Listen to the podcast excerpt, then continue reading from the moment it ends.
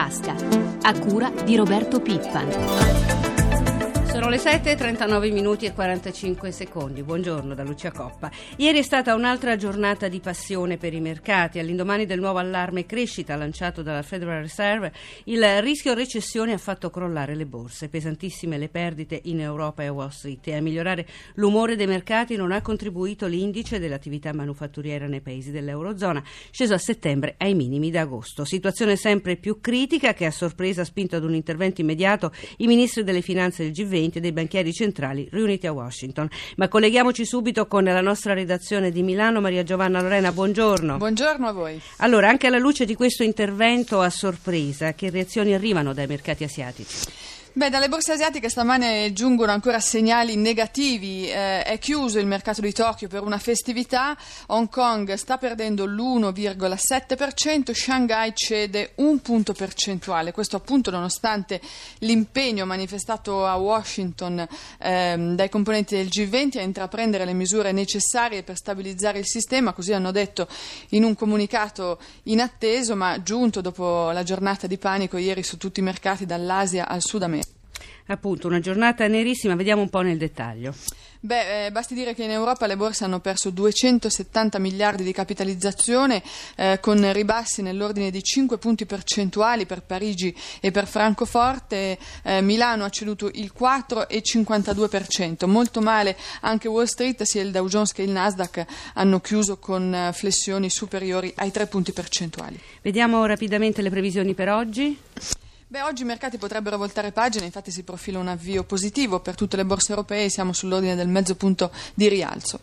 Grazie a Maria Giovanna Lorena. Parliamo ora di conti pubblici perché ieri è stato in Italia anche il giorno delle nuove stime sulla crescita.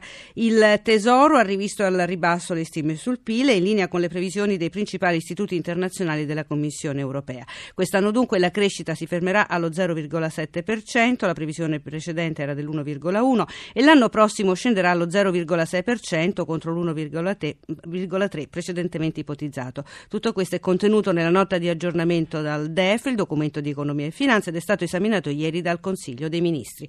Noi abbiamo in linea il segretario generale aggiunto della CISL, Giorgio Santini. Santini, buongiorno. Buongiorno. Allora, ve l'aspettavate queste cifre? La Presidente di Confindustria Marcegaglia ieri è tornata a parlare per tutta l'Europa di una situazione problematica e per l'Italia di crescita piatta. Lei che valutazione dà? Sì, è così, purtroppo ce le aspettavamo perché già preannunciate anche da altri istituti è una crescita che, che non c'è e non ci sarà purtroppo nel 2012 e neanche nel 2013 perché rimaniamo comunque sotto l'1%. È un problema molto molto serio che va affrontato immediatamente, non ci possiamo rassegnare a non crescere, in questo modo il Paese non esce in nessuna maniera dalla crisi. Senta Santini, nel, nel documento, nell'aggiornamento al documento di ieri eh, si precisa anche che eh, le due manovre adottate nel corso dell'estate sono sufficienti e che non ci sarà quindi una terza manovra. Lei teme una nuova manovra o si sente più eh, tranquillo? Ma purtroppo temiamo che anche questa sia una previsione troppo ottimistica, che non ci saranno altre manovre, perché già l'effetto di un punto in meno di crescita che si preannuncia, che ormai è è ufficiale darà un impatto negativo perché minore crescita significa anche minore entrata e quindi i conti tornano in rosso.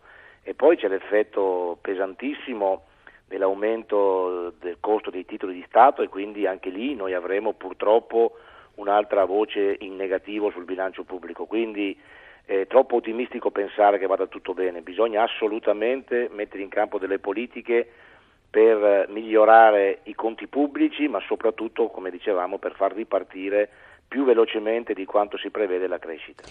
E a proposito di ripartire la crescita, il governo sta studiando un piano per lo sviluppo, la prossima settimana dovrebbe già esserci il decreto sulle infrastrutture.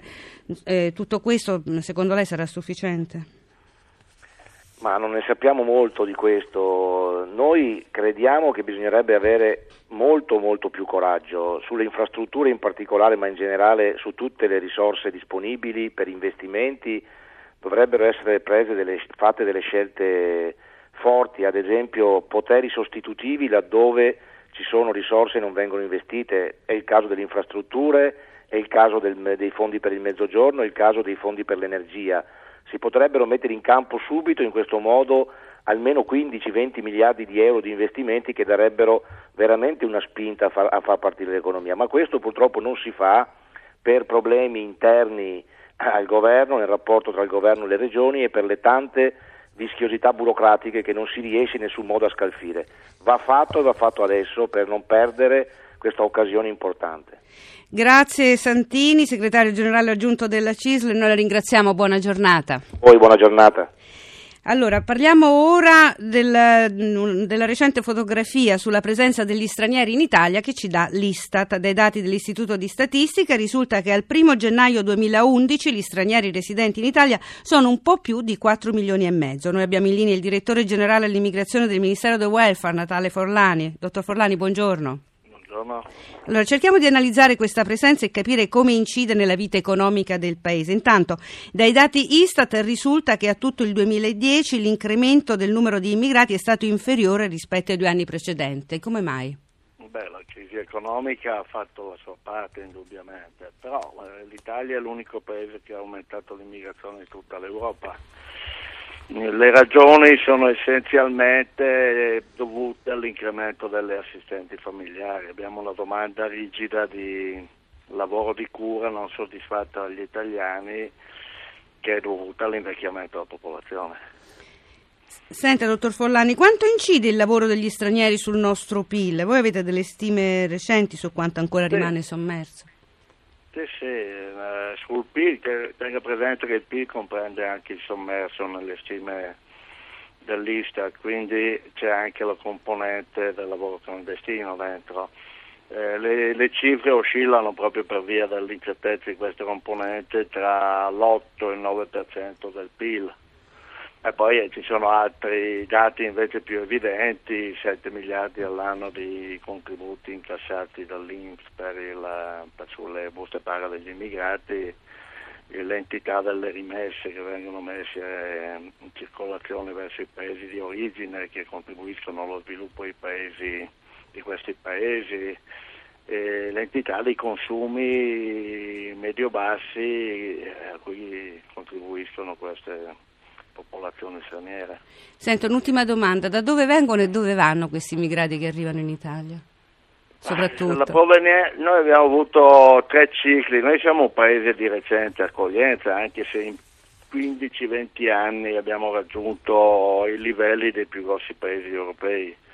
Eh, abbiamo avuto tre flussi ciclici, uno mediterraneo, Albania, Marocco in primis, con contributi Tunisia, Egitto, eh, negli, alla fine degli anni 90 fino ad oggi c'è stato un fenomeno est europeo, rumeno-ucraino in primis, che ha portato queste comunità a essere le prime in Italia e oggi sono in gran parte comunità, comunità comunitarie, cioè europee, quindi circolano nel nostro paese come gli italiani. E infine grosso, grosso tema, l'incremento notevole avuto alla fine degli anni 2000-2010 delle popolazioni asiatiche che costituiscono insieme alle altre due oggi tre blocchi fondamentali dell'immigrazione in Italia. Abbiamo pochi secondi, più al nord o al sud vanno questi immigrati?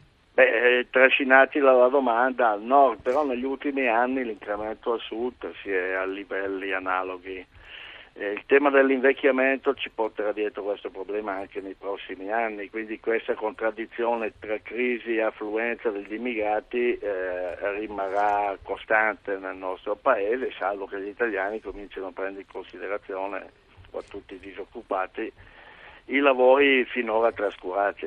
Grazie a Natale Forlani. E torniamo a parlare di questioni finanziarie, lo abbiamo già detto, stabilità finanziaria e crisi del debito mettono sotto pressione il sistema creditizio e che istituzioni finanziarie ed economisti lanciano moniti, ma tra declassamenti da parte delle agenzie di rating e ricapitalizzazioni, come si stanno organizzando gli istituti di credito europei per resistere a questa nuova ondata di instabilità economica e finanziaria? Noi abbiamo in linea la nostra inviata Maglia Carosi che è a Parigi Parigi dove il gruppo BNP Paribas ha fatto il punto sulla situazione finanziaria del gruppo, uno dei più importanti a livello europeo. Amalia, buongiorno. Buongiorno in studio e ai radioascoltatori, siamo qui a Parigi con eh, Luigi Abete, presidente di BNL. Ieri BNP Paribas, il gruppo bancario che controlla BNL, ha presentato la sua strategia per uscire dalla crisi. In che cosa consiste, presidente? Direi che è un contributo perché l'Europa esca dalla crisi, perché BNP Paribas, grazie al cielo, non è in crisi, è una banca che nei primi sei mesi ha fatto un risultato lordo positivo di oltre 7 miliardi di euro, è una delle banche più patrimonializzate e più efficienti in termini di risultati nel mondo e quindi come tale il problema che oggi tutti quanti noi sopportiamo è che la instabilità che in Europa si è creata sui debiti degli stati, quindi sui debiti sovrani, di cui le banche sono ovviamente titolari, produce questa situazione di stabilità e quindi un abbassamento del valore dei titoli sulla borsa. Però ai fini dei clienti non cambia nulla. I soldi depositati sono tranquilli, i clienti imprese che lavorano con le banche continuano ad avere i loro affidamenti, il rischio di questa situazione è che aumenti il tasso di interesse perché si aumenta il costo del titolo pubblico dei vari Stati europei, inevitabilmente questo si trascina anche sul costo di interesse. Quindi qual è la strategia? Bisogna risolvere il problema greco. Il problema greco è un problema quantitativamente ridotto perché eh, la Grecia ha un alto debito pubblico ma è un piccolo paese e quindi in valore assoluto non pesa molto sul debito pubblico europeo, però non è stato affrontato dalla politica a livello europeo nel momento giusto in termini risoluti e quindi questo ha creato una instabilità per cui la preoccupazione è molto più grande di quello che il rischio del debito pubblico greco può avere per il sistema finanziario europeo. Per fare un esempio, BNP Paribas ha un investimento nel debito pubblico greco di poco più di 3 miliardi che equivale all'utile di gestione di un trimestre, quindi non ha alcun valore, però sul piano psicologico questo crea una instabilità e questo vale ovviamente per tutte le banche europee. Quindi dobbiamo assolutamente a livello europeo da un lato fare politiche fiscali coordinate, dall'altro risolvere il problema del dare stabilità alla situazione della Grecia. È proprio di questi giorni il declassamento da parte dell'agenzia di rating americana Standard Poor's di alcune banche italiane italiane, tra cui BNL. Concretamente, che cosa significa per una banca eh, questo declassamento? Si ripercuote sulla clientela finale, ha dei costi? Che cosa vuol dire? Innanzitutto non è stata declassata BNL né sono state declassate le altre banche italiane, il gruppo Intesa che eh, sono state coinvolte sia BNL. Purtroppo è stato declassato il merito del credito dello Stato italiano e poiché nelle regole internazionali una banca di un paese non può avere un livello di credibilità maggiore di quello che ha lo Stato di quel paese, inevitabilmente le banche come BNL che avevano un valore superiore sono state portate al livello del paese Italia. Sul piano sostanziale per noi cambia poco come BNL perché facendone parte di un gruppo BNP Paribas che invece ha mantenuto il suo rating superiore a livello globale, ammortizziamo quel minor riconoscimento sul mercato dal fatto di essere comunque in un gruppo che è forte e riconosciuto come tale. Grazie al Presidente Abete, la linea torna a voi studio. Grazie ad Amalia Carosi e al Presidente Abete. Ora abbiamo in linea il Presidente di Feder Consumatori Rosario Trefiletti. Trefiletti, buongiorno. Sì, buongiorno a lei radioascoltatori. Allora, ha sentito il Presidente Abete, per i clienti non cambia nulla, si sente rassicurato? No, proprio per nulla. Francamente mi sembra un po' ottimistica, eh, forse anche fa il suo mestiere il Presidente Abete, però insomma quando un'agenzia di rating, che poi oltretutto eh, si trova in netta contrapposizione con noi, le abbiamo denunciate e poi diremo che cosa stiamo facendo, beh, declassa il Paese e la situazione economica del nostro Paese è quella che è, è chiaro ed evidente che ci sono ricadute pesantissime per i cittadini, per i clienti delle banche, soprattutto quelli esposti quando hanno dei debiti eh, verso il sistema o anche quando hanno dei mutui.